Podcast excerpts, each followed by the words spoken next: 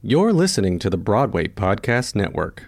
Step into the world of power, loyalty, and luck. I'm going to make him an offer he can't refuse. With family, cannolis, and spins mean everything. Now, you want to get mixed up in the family business. Introducing The Godfather at ChumbaCasino.com. Test your luck in the shadowy world of The Godfather slot. Someday, I will call upon you to do a service for me. Play The Godfather now at ChumbaCasino.com. Welcome to the family. No purchase necessary. VGW Group. Void where prohibited by law. 18 plus. Terms and conditions apply.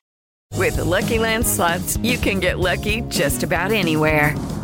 This is your captain speaking. Uh, we've got clear runway and the weather's fine, but we're just going to circle up here a while and uh, get lucky. No, no, nothing like that. It's just these cash prizes add up quick. So I suggest you sit back, keep your tray table upright, and start getting lucky. Play for free at LuckyLandSlots.com. Are you feeling lucky? No purchase necessary. Void where prohibited by law. 18 plus terms and conditions apply. See website for details. I want to be a producer with a hit show on Broadway. I want to be a producer. Hello, everyone. This is Ken Davenport, and welcome to the Producer's Perspective podcast, episode number four. Hey, it's Kaley Cuoco for Priceline. Ready to go to your happy place for a happy price? Well, why didn't you say so? Just download the Priceline app right now and save up to 60% on hotels. So, whether it's Cousin Kevin's Kazoo concert in Kansas City, go Kevin, or Becky's Bachelorette Bash in Bermuda, you never have to miss a trip ever again. So, download the Priceline app today. Your savings are waiting. Go to your happy place for a happy price. Go to your happy price, Priceline. Hey, it's Ken. I hope you enjoyed this episode of the podcast, and I hope it's pulling back the curtain on this business of Broadway. If you're looking to learn more about what makes this industry tick, go to my website, kendavenport.com, and sign up for my weekly newsletter. I'll send you one email a week, one article about what I'm seeing, trends, insights, marketing ideas on what's happening on Broadway right now. That's kendavenport.com. Hope to see you there and in your inbox. On the first three episodes of the podcast, we sat down with three folks who sit on the administrative side of Broadway. For today's podcast, we're sitting down with someone on the opposite side of the table, uh, the creative side, to get his perspective on all things Broadway. And I'm honored that the table I'm sitting at, literally, is actually the table of none other than multiple Tony Award winner, Emmy Award winner, Drama Desk Award winner, Theater Hall of Famer, Terrence McNally. Welcome, Terrence. Hi. Terrence is the writer of such plays and musicals as Frankie and Johnny and the Clair de Lune, Lips Together, Teeth Apart, Love, Valor, Compassion, Masterclass, Mothers and Sons, Kiss of the Spider Woman, A Full Monty, and of course, this year's biggest hit, which I am fortunate enough to be a producer on, It's Only a Play. And it was just announced that the long gestating The Visit, which uh, has wrote the book for, will make its debut on Broadway this spring at the Lyceum Theater. Terrence has also written operas, screenplays, teleplays, and a whole lot more. So, Terrence, my first question to you is you have to be one of the most prolific playwrights around. Can you tell me a little bit about your process? How, how, long does it go for you to get an idea to do something to have a completed script? Well, very often it's a long time from an idea, like, oh, there's a play here, to me actually sitting down at the keyboard and beginning to write it. So, uh, and it's been a different experience with every, every single play I've written. Basically, I like deadlines. Uh, you know, in musical, you have collaborators, and you have meetings weekly, and so you have to have a certain amount done by Monday at four when you're going to meet with Lynn Ahrens and Stephen Flaherty. We're working on a project. When you're on your own, you're your own boss. And as I said, you get an idea and you say, there's a play here, and maybe a year later, two years later, uh, I got the idea for Frankie and Johnny, took a trip to India, and came back and wrote a, a, a, two or three plays before I wrote Frankie and Johnny. And then I wrote A Perfect Ganesh, which is a play about going to India five years after that. So there's no real cause and effect. I'm just grateful when they come. And when they come, they. I think uh, what I've learned is not to turn on the computer until I'm ready to begin writing. I don't enjoy staring at a blank screen. So I wait till it's really time to go, you know. And it's, it's sort of figure out where to begin the play is part of the challenge. You sort of before you start to write a play, you know the general story you want to tell, but where do you begin? And I think that's a really important decision to make when when to start. Yeah, I've heard some writers say, "Oh, I, I know how this is going to end, or I have the final scene in mind." But is, for so for you, it's more of the beginning. Or? It's more the beginning, the situation. Masterclass is a play I knew it was going to begin and end, but I had no idea what would be in the middle. I always knew the first line would be no applause. The day I got the idea for writing a play about Maria Callas, teaching a masterclass for Zoe Caldwell, uh, in a second I got no applause and the last line of the play. Well, that's that. Then I had to write the play. Uh, and uh, there was a playwriting festival in Bigfork, Montana. And he said, Do you have something? And I said, Yeah, I have something. And so they gave me a date, so that's why I said deadlines work well too. So I had to have something done by March 15th of that year because I told them in October, say, that I would have a play for them. So uh, uh, I, I, don't just sit at an empty keyboard and think, ooh, what should I write about? No, no. New York is a very uh, stimulating city. I, have never been at a loss for ideas. It's more finding time, you know, uh, having a play in production and in rehearsal. It's pretty hard to do something else. You get very focused on that. And so I'm now beginning to get back to some other projects that were put aside because of it's only a play. Happily, uh, because uh, that's been a great experience, but I, I won't pretend I go to rehearsals if it's only a play and come home and work on a new play. No, that's all I do. So tell me a little bit about how you got your start, why you decided to be a playwright, and what was the early process like of you getting into this business? Uh, I always wanted to be a writer. Um, I figured I'd probably be a journalist. I came to New York at 17 and went to Columbia. I went to the theater a lot. Uh, I'd seen a couple of shows as a young child, uh, and they made big impressions on me. So I was I loved theater from the time I was five or six years old. I didn't see very much of it growing up in Corpus Christi, Texas, but I knew New York, Broadway. That's a good reason to go to Columbia. Uh, and the first night I was in New York, I went right to Times Square and uh, found my way to the Mark Hellinger Theater and asked to see My Fair Lady, and they looked at me like I was crazy. And they said, It's totally sold out for the next six months. I said, Oh, well, what do you do if you want to see it sooner than that? They said, Well, there's a line, standees, a dollar. There's like 18 place standing room places. They go on sale at 10 a.m. So uh, if you want one of them, you better be in line by midnight because the line is totally there's 18 people in line by midnight, and uh, that's the only way you'll get in. So I wandered a few blocks south, and there at the 46th Street Theater was a big marquee. It said Gwen Verdon and Damn Yankees. So I saw that my first night in New York. I went back to the Mark Hellinger Theater. There was about three people there already, and we were sitting. We were sitting on the sidewalk actually when My Fair Lady ended because shows began at 8.40 in 1956, and My Fair Lady is fairly lengthy show, so it was like 11.15, 11.30, and people were coming out and they say, you guys are going to sit there all night to get standing room for this show? We said, yeah. They acted like we were crazy. And of course, I thought, oh, they're just rich. They're so lucky they can afford to buy a seat. And I met several people. It was fun talking. That was my first night in New York, having seen Gwen Verdon, uh, sitting outside the Mark Hellinger Theater, the box office opened promptly at 10, and those 18 places were gone by 10.01. Cost a dollar, so the guy just gave him a dollar bill. Happened really fast, the line was gone, and I slept my way through my first day of freshman week at Columbia, but I did see My Fair Lady my second night in New York. And then during the run of the play before the original cast left, I saw it 11 more times. So I guess I was stage struck. I still didn't think I was going to be a writer. That was seeing a musical, and I, you know, I heard the album in Corpus Christi, and it was, a glorious show. I mean, uh, pretty hard to describe how amazing the original My Fair Lady was. It was the first time I think people saw turntables and elaborate costumes. It was so extravagant. And um, I just started going to the theater and the opera a lot. And I always thought I'd go to Columbia School of Journalism across the campus after four years. And while I was at Columbia, uh, I, I read that they didn't have anyone to write the varsity show. And I thought, well, I could write, try it. And I wrote that with Ed Kleban, who wrote the music and lyrics. He was in my class. And I sort of enjoyed that. Then when I graduated from Columbia, I got a, a prize to go off and be creative.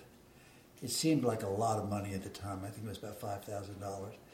And I went to Mexico and I was going to write a, a great novel. And while I was there, I just started writing a play. And uh, I sent it to the Actors Studio in New York, the playwrights unit.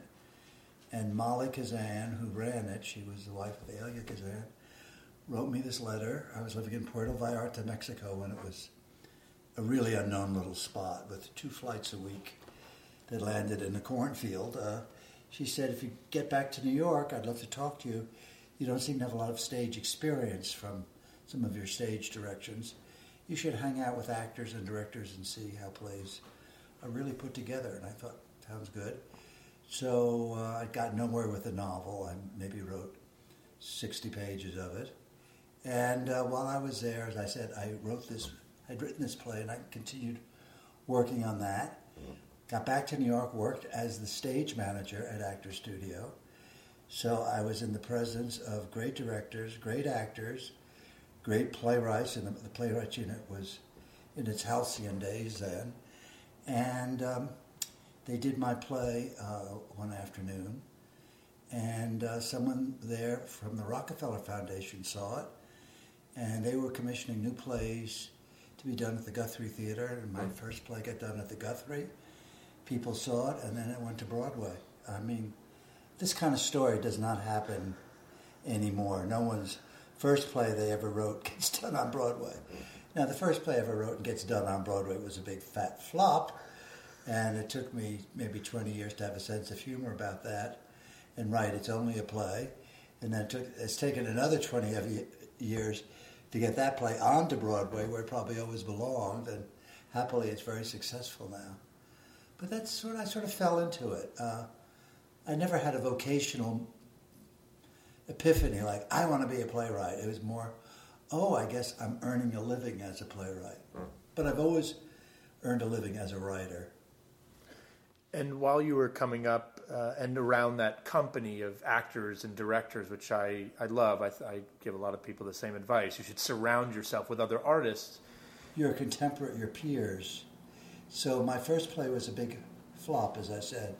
I went back to journalism and was working as an editor for a magazine, finding it very hard at the end of the day to come back to my apartment and write my own work, a play. And I'd become friends with a character actor named James Coco. And uh, he said, I'll never be a star. And I thought he was a wonderfully comic, great actor. I said, Well, I said, no one writes leading roles for fat character actors. You know, I get to come in in the second act and have a scene, or maybe have a short scene in the first scene and a better scene in the second act, but I don't really have plays written about me. So I said, I'll write a play for you. And I wrote this play called Next. And he said, Great, I love it, but who's going to want to do a play with me? No one knows who James Coco is. So dissolved to uh, less than a year later. He's up in summer stock at uh, Berkshire Theatre Festival. I'm still at this magazine. And then the next play, he was in a play by Elaine May. And the play that was going to follow them at the Berkshire Theatre Festival got canceled. So suddenly they needed a play overnight. Jimmy said, I have a play. And they read it and liked it. He gave it to Elaine. She read it and said, I want to direct it. Jimmy calls me. Uh, within a day, I'm on a bus going to Stockbridge, Massachusetts. And we did next, and I've earned a living as a playwright ever since. And that was about 1965 or so. So I've been very lucky. And so, you know, there is talent, sure. There is luck. But you got to be prepared when the moment happens. I mean, if he said, Can you write a play for me tonight, overnight? I'll give it to Elaine in the morning. I probably could not have written the play overnight, but it was ready to go. and it was a great experience working with Elaine. And that, but that's the basic story of my career. And suddenly, I, I was like earning a living writing plays, and I loved it. Any advice from people around at the time as the, as you burst on the scene? Any uh, mentors that um, that you worked Well, with? my- oh, advice um, from anyone that said, "This is how you're Well, gonna." My advice I would give people is what I did: hang out with really talented people. You know, I think standing outside the stage door, hoping Nathan Lane is going to want to do your play, and you slip him a copy, probably won't even take it from you, or he may not even go out the stage door and make one of his phantom exits from the basement. But when I when Nathan Lane did the Lisbon Traviata, I had seen him in many things and thought he was the most amazing young comic actor, frankly, since Jimmy Coco. And Nathan Lane was not Nathan Lane when he did the Lisbon Traviata. So uh, be realistic. And there are so many good young theater companies in New York. And that's where you should hang out, not m- most off-Broadway theater companies now, not-for-profits, are not entry-level theaters anymore. Manhattan Theater Club, Playwrights Horizon, they, they kind of have their writers, and it takes a while to get to their attention. It's changed. It was, it was relatively easy to get a play done off-Broadway in the 60s. I mean, it really felt as if we finished them on Friday, cast them on Monday, and went into rehearsal the following Friday. It just was bang, bang, bang. Now I know production costs have risen, but there's just been a slowing down of the process. There are fewer off Broadway has pretty much died. There were so many small theaters, and everyone seemed to be able to earn a living at a 99 seat theater or 199 seat theater. Next ran at a theater that's long gone on 13th Street, and the big uh, flaw in that theater was you couldn't play on Friday night because it was uh, served uh, purpose as a synagogue. So, you know, a lot of commercial people say, "What can you do with that Friday night?" So we had four show weekends, but everyone seemed to be able to make that work. And now it's if you're not done by the public or Manhattan Theater Club or Playwrights Horizon, it's kind of hard. Atlantic, there are a few groups, but there are all these newer groups which are almost off off Broadway that are welcoming to new writers, directors, and actors, and that's my, my advice is hang out with your peers. Hang out with your peers. Uh, the odds of your first play going to Broadway in this day and age are pretty remote. I mean, yes, anything can happen, but you should be with your peers anyway and learn from one another. And the other bit of advice is always be try to work with people who are smarter more talented than you, so you learn something. If you're the smartest person in the room, you tend not to learn anything. So uh, challenge yourself. It's fantastic advice about n- not being the smartest person in the room. Uh, there seems to be, look, you've always been very active, obviously, um, but there seems to be a lot of activity with both revivals of some of your earlier works and new stuff as well. Um, in the last year, Mothers and Sons, Away We Go, only a play, just the last 12 months. Now here comes The Visit again. It's, and I'm hearing rumblings about some more revivals, and I'm sure you mentioned at the beginning of this you're working on something new Yeah. there seems to be a lot of McNally activity or, or heat around you. Do you why? Do you think there's a reason why all of a sudden there's even? No, a- I mean I don't know why. You'll take it, but I'll take it. Uh, but I, I, I do think a, a lot of, of things that happen in life are beyond our control. I, I think uh, the older I get, the more I've learned to let go, and things happen when they're meant to happen. I always believed in the visit. The visit is, is almost 15 years from its world premiere in Chicago, and then about seven or eight years after that, there was a second production at the Signature Theater in, outside of D.C. in Arlington, and then this production from Williamstown. And I always had faith this show would eventually come to New York. I think it's a wonderful show, and it just the time wasn't right. I guess I didn't drive myself crazy. I can't make a show happen. A lot of things have to align, and they just aligned this time. And you know, it's it's a wonderful role for Chita, and and uh, we used to joke 15 years ago, age is on our side. The older you are for this part, the better. Now we joke, no, that's not true anymore. so uh, she's ready to do it, uh, and uh, it's just going to be glorious. But we didn't drive ourselves crazy. There was a, a trust. I, I think good work eventually gets done. Um, you have to have advocates for it. I mean, a play, if it just languishes in a drawer, no one's going to do it. But um, that show had enough exposure. People had seen it who thought it, believed in it. Um, I think it's it's the last score John and Fred wrote, Kander and Ebb, and I think it's really one of their best scores. It's so unlike any their other shows that I think it's going to surprise people. There's numbers in it that if you didn't know who wrote the words and music, I don't think you'd say, "Oh, that's a Kander Ebb number." Uh, and we found the right director for it and choreographer. Uh, John Doyle and Graciela Daniele have just that kind of seamless thing. I used to read about that. Uh, I guess um, Josh Logan had with Agnes DeMille, say, or you know, just seamless. It's got one person directed and choreographed it. It's just wonderful. It's very. There's a lot of movement in the piece. There's not number numbers, but it's very choreographed too, very stylized, and it was just their collaboration was a beautiful thing to watch. And Chita and Roger Rees together are very special. And I don't know whose name it was, who it was at a table at lunch saying, "Who can we get to play opposite Chita?" Who came up with Rogers, and he's he's a revelation in the part, and uh, I can't take credit for that. And uh, that's what's exciting about the theater. There's always the unexpected thing happens. Uh, that it's also the source of a lot of the frustration about theater because it's it's not a good industry career way of life for a control freak, and yet there are a lot of con- a lot of control freaks who end up in the theater. But I think they are usually broken pretty thoroughly and soon. But you know, I mean, you could say, what's the biggest control freak of all to be a playwright? You're dictating. She lives, she dies he gets married, he falls down the stairs, he inherits a million dollars. But I've learned, you know, to let go, and uh, and I, I, I, just I think you do acquire a certain wisdom about theater the older you get. But it's I love the impatience of young people, and I still have my youthful impatience. I want it to happen now. I want it to be good. They did it so right Friday. Why does the Saturday matinee suck? You know, it's why can't you bottle the lightning? But then there's nights the show, you say, I'll never see a better performance of The Visit than that. This is the one that should be filmed for the history books. Then you go three nights later and it's even better.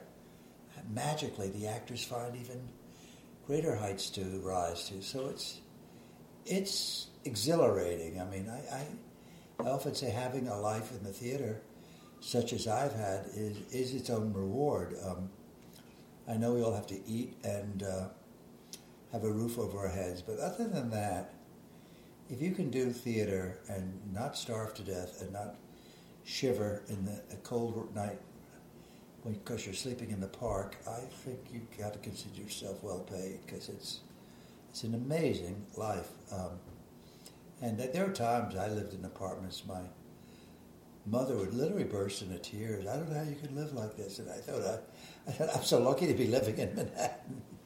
Because these were still the days when you could live in Manhattan. Now, all the young people, they all live in Brooklyn, Queens, Staten Island, even the Bronx. I mean, there is no real estate for young people. That's had a huge impact on the arts in this city, that it's so difficult for young people to come here and, and be artists. Uh, when you talk about the visit a little bit and uh, your excitement about that, tell me a little bit about the difference between writing a play and writing a book for a musical. Um, for me, uh, the biggest difference is that a musical, I am a collaborator, and the musical should seem as if one person, one mind, one sensibility wrote the book, the music, and the lyrics.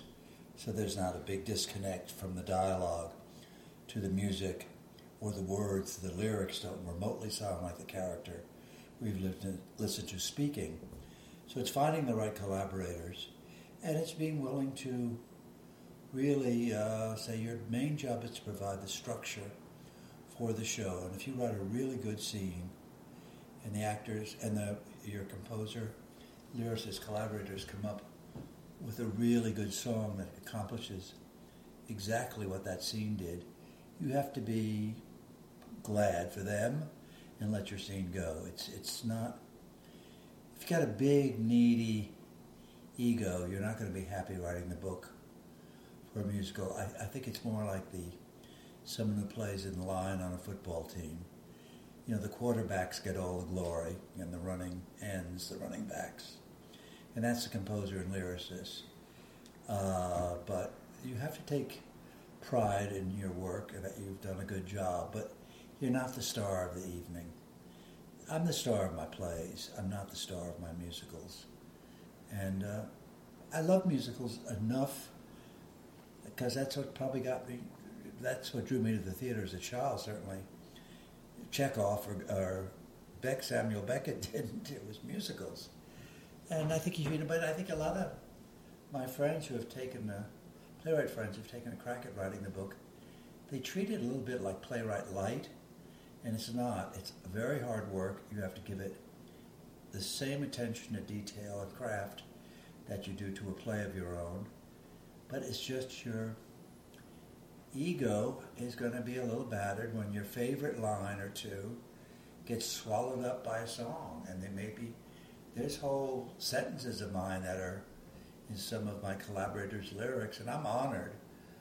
Um, when I it, listen, it's a bad book if, if you've written a, a five-page scene for two characters, three characters, and your collaborators read it, said, "We don't see a song in the, what you've given us," then you failed as a book writer. And, uh, uh, as far as my own writing, I probably tend to overwrite the first draft of a musical a bit to give them a lot of ideas of what I think they can musicalize or get ideas for lyrics, images, that maybe the lyricist will respond to. But I've been really lucky with who I've worked with on, on musicals for the most part. I would say your choice of collaborators on a musical is as important as choosing uh, uh, a life partner, a spouse, because you're with these people a lot. You have to completely trust them. You have to really look out for one another, and it's it's tough love a lot. But I, I really have worked with wonderful, wonderful people, and I think some people uh, have been unhappy working on musicals because it hasn't been the right people in the room. And unless you have the right people in the room, you're kind of doomed.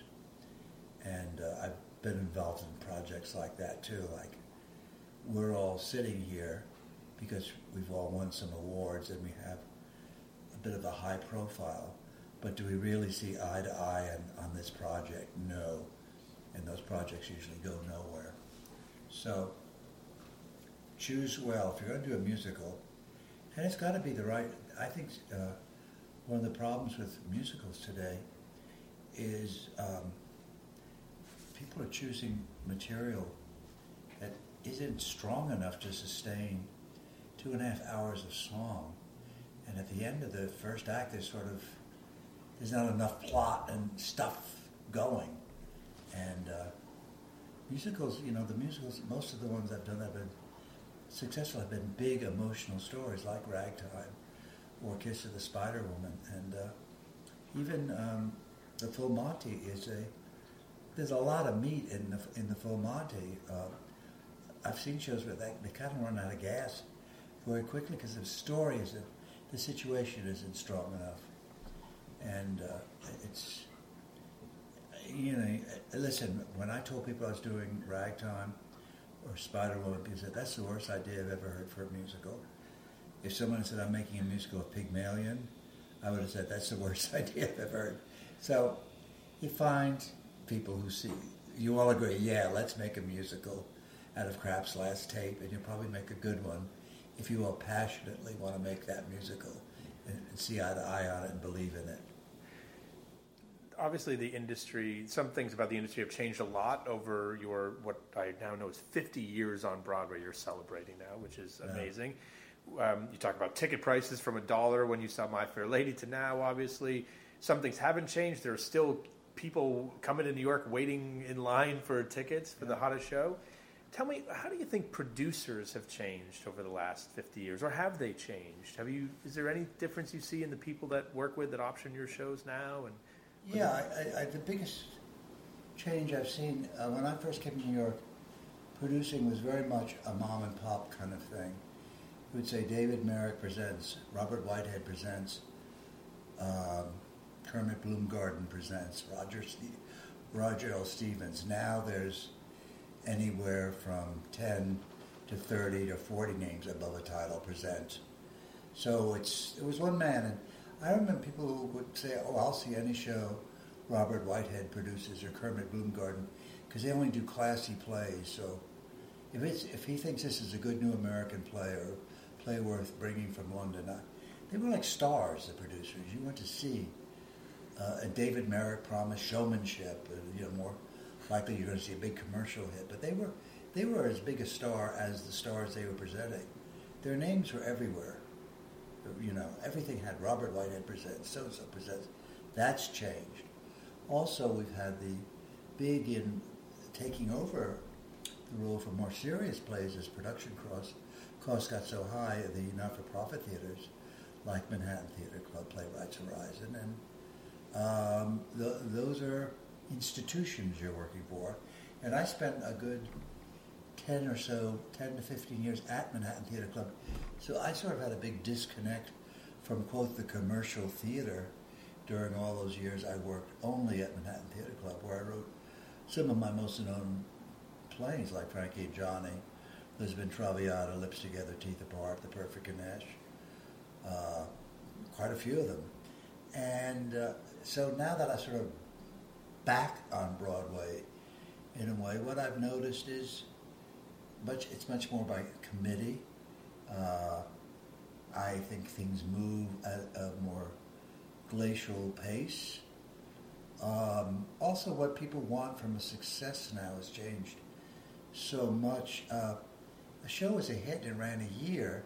Now these theaters are being held hostage by shows that are into their 10th, their 15th, approaching their 20th year.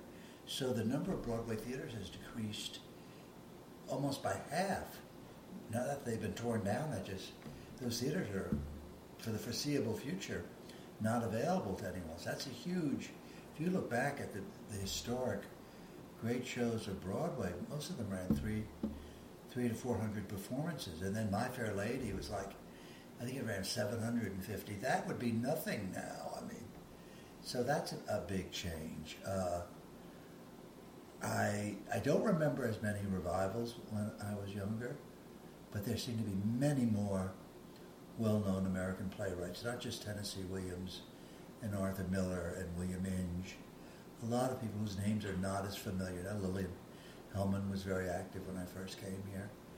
But the uh, revival, I don't remember seeing occasionally there'd be a Shaw play on Broadway, but those weren't like Shaw plays. Those uh, those weren't like revivals. That was like, oh, we've got some great British actors to show us how to do Bernard Shaw or Shakespeare. Um, but the amount of revivals is is a very significant change. We also had uh, theater stars that just had earned the respect and trust of an audience. Uh, they didn't have to make big hit movies, you know, to come to be on Broadway. And people like Maureen Stapleton, Kim Stanley, Geraldine Page were really theater stars. Ethel Merman, Mary Martin. It's that's a little different. The phenomenon of a of a, say um, what's happening with the Elephant Man. That that was that didn't happen then. A, a movie star, a wonderful actor, but the, the, I don't remember that happening. And now that's very common for Tom Hanks or Bradley Cooper to come and do a play for a limited season.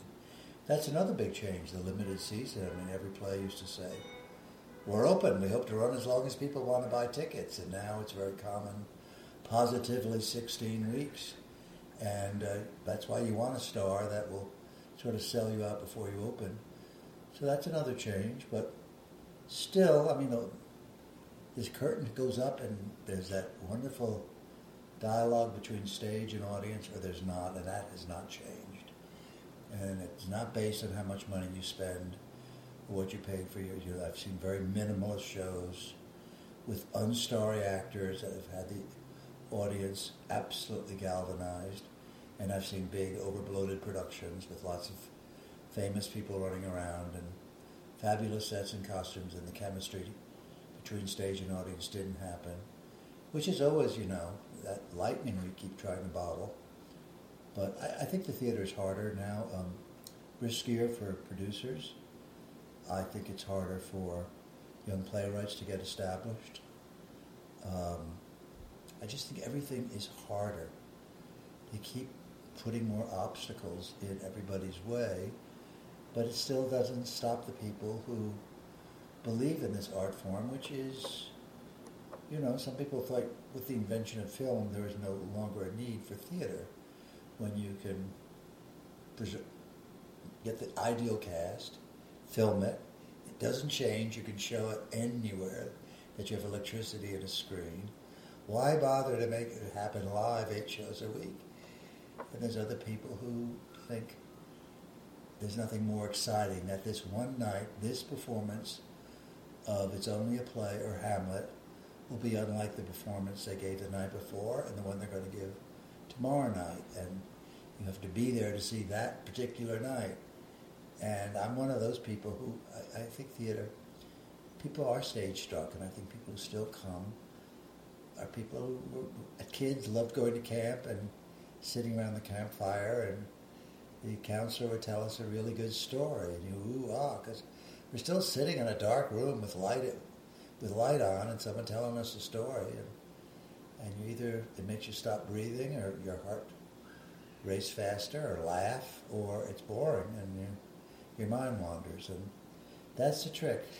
Keep their their attention, the audience's attention, and trust and affection, and the rewards are enormous emotionally, and they can be financially too. It's just hard. Uh, but I don't think theater was ever easy. Shakespeare's plays are filled with references to how hard it is. You know, the theater next door has bear baiting, and they're selling many more tickets than his theater, which is doing high tone drama and tragedy. So I don't think it's ever been easy. And the you've worked obviously with a lot of different producers over the years. I won't ask you to name your favorite or your least favorite unless you want to. Um, but the characteristics that you think make up a successful producer, what what do you look for when you when someone says, "I want to I want to option your work"? What's what makes up a great producer today? Uh, I would think. I'm pausing because I've worked with so few individual producers. Uh, you know, my first play was produced by Ted Mann, um, the one that started at the Guthrie Theater, and he was very. It was just Ted Mann, uh, and then suddenly, I don't. Suddenly, there were now there are many producers to deal with. Uh, well, I, I dealt with a very famous, the last of kind of the really uh, theatrical producers was very famous at the time, Garth Drabinsky, who, you know, got into a lot of trouble with the law. But Garth was very mom and pop. This is my play. I have an opinion about absolutely everything that goes on. The sets, the costumes, the lighting, that line. Uh, and I like that. I much prefer a producer who is there and engages in what he's producing as opposed to I'm just worried what the audience is going to think and I'm I can tell you the kind of producer I don't want to work with. I worked on a show at the Guthrie at the Globe Theater, Old Globe in San Diego. I won't say which show. It eventually got to Broadway, and I was in a stall in the men's room, and uh, it was sort of between shows, and I was aware two people. You know, after a while, there were other people, at, not in stalls, but at the urinals, and I heard a very familiar voice, being the producer, saying, "So, what did you think of the show?" And this customer said, I basically liked it. I didn't like the scene where da da da da da. And the guy said, Very interesting. Thank you. So I, two flushes after a while. I said, I'll wait about five minutes. So I go out in the lobby, and there's the producer sitting there. Terrence, been meaning to talk to you. You know what scene never has really worked for me? And word for word, he quoted what this total stranger had said to him five minutes earlier in the men's room. That's the kind of producer I don't want to work with. And there are a lot, and that is very typical. I'm sorry to say. I've been stifling uh, my laughter here for the last couple of minutes, so Terrence could get that out because that's a fantastic story. I, I also don't like working with producers who are unable to raise a penny, and I have dealt with, for all of their intelligence and charm, they are na- unable to do that part of it, which is important too. But I think you need a, I, I think, you know, in the theater, the tradition is if a playwright has notes, you give them to the director, not to the actors. There's one boss, and it can only be one voice, I think, representing the producer. So in this day and age, when there are 40 names above the title, and people come up to me and say, I'm one of your producers, and I didn't like this line, I say, uh, tell the lead producer that. I take notes from him. I can't take notes from anybody else because theater can become chaos so quickly. Everyone is fighting desperately to do the right, what's right for this play or musical. To have people all over picking at it, it just, I've learned the hard way. There's times I want to say to an actor uh, something, but no. You wait and go to the director and say, would you please tell? Or I think the reason that's not working, whatever. But so I think a producer, it's the ultimate mom and pop job still left in the 21st century when everything is so corporate. Uh, here's a chance for an individual to really believe in something and present, in collaboration with other people, his vision. But it can't be a group. Theater is not by committee, and I think it's it is, it is perhaps threatening a bit to get that way. And uh, you know, I'm not big on audience polls and interviews. And I mean, during Ragtime, we uh, the producer Garth Drabinsky wanted us to go to a, uh market research, and we were watching the audience through a one-way mirror, and I felt it was like a crime movie. And I, I it's terrible people being eavesdropped on, and they don't know we're behind the wall. And he said, uh, and so, so what the, the interviewer said, what did you think uh, of the title? So I said, I didn't like the title. And, and I said, "Well, I said, well, I think Charleston would have been better. In fact, I thought the whole show, I just thought there'd be a lot more of Charleston routines. And I mean, that's like so stupid. And you're paying money to, you're paying good money to hear these stupid opinions like the Charleston was developed about 25 years after ragtime. I love it. I can see it And it's now. like, why, are, why are you spending your money on this, you know? Uh, yeah, you know, that's why I say work with smart people who know that ragtime is you know, before 1920s.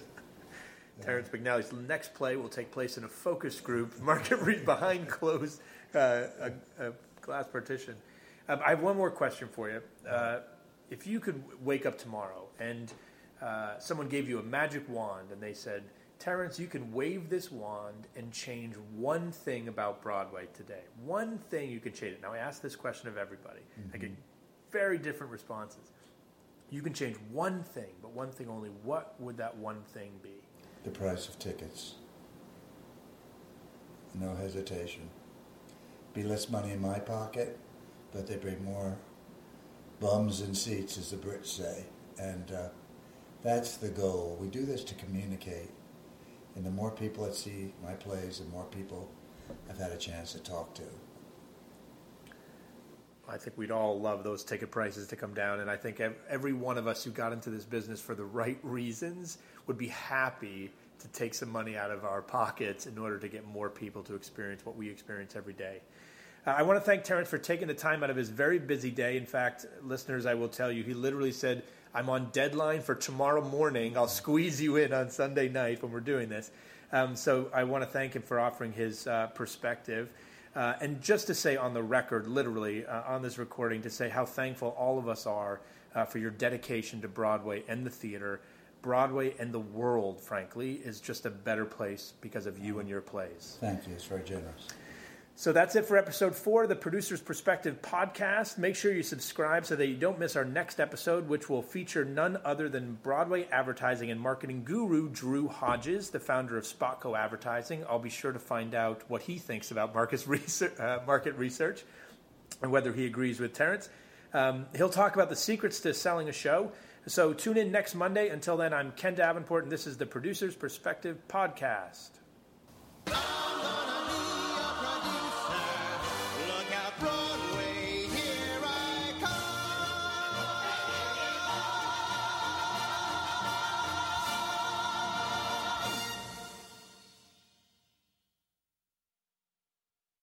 Hey, it's Leslie Odom Jr. here on the Broadway Podcast Network to tell you about the Rise Theater Directory, a program of Maestra Music. Rise is a national online resource designed to connect and empower backstage and administrative and creative theater professionals from underrepresented backgrounds.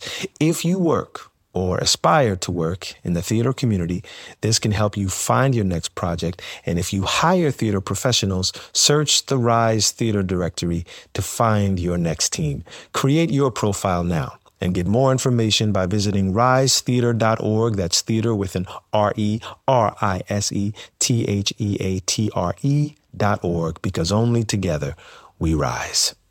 Hello, it is Ryan, and we could all use an extra bright spot in our day, couldn't we? Just to make up for things like sitting in traffic, doing the dishes, counting your steps, you know, all the mundane stuff. That is why I'm such a big fan of Chumba Casino. Chumba Casino has all your favorite social casino style games that you can play for free anytime, anywhere with daily bonuses. That should brighten your day a little. Actually, a lot. So sign up now at chumbacasino.com. That's chumbacasino.com. No purchase necessary. Group. Void were prohibited by law. See terms and conditions. 18 plus.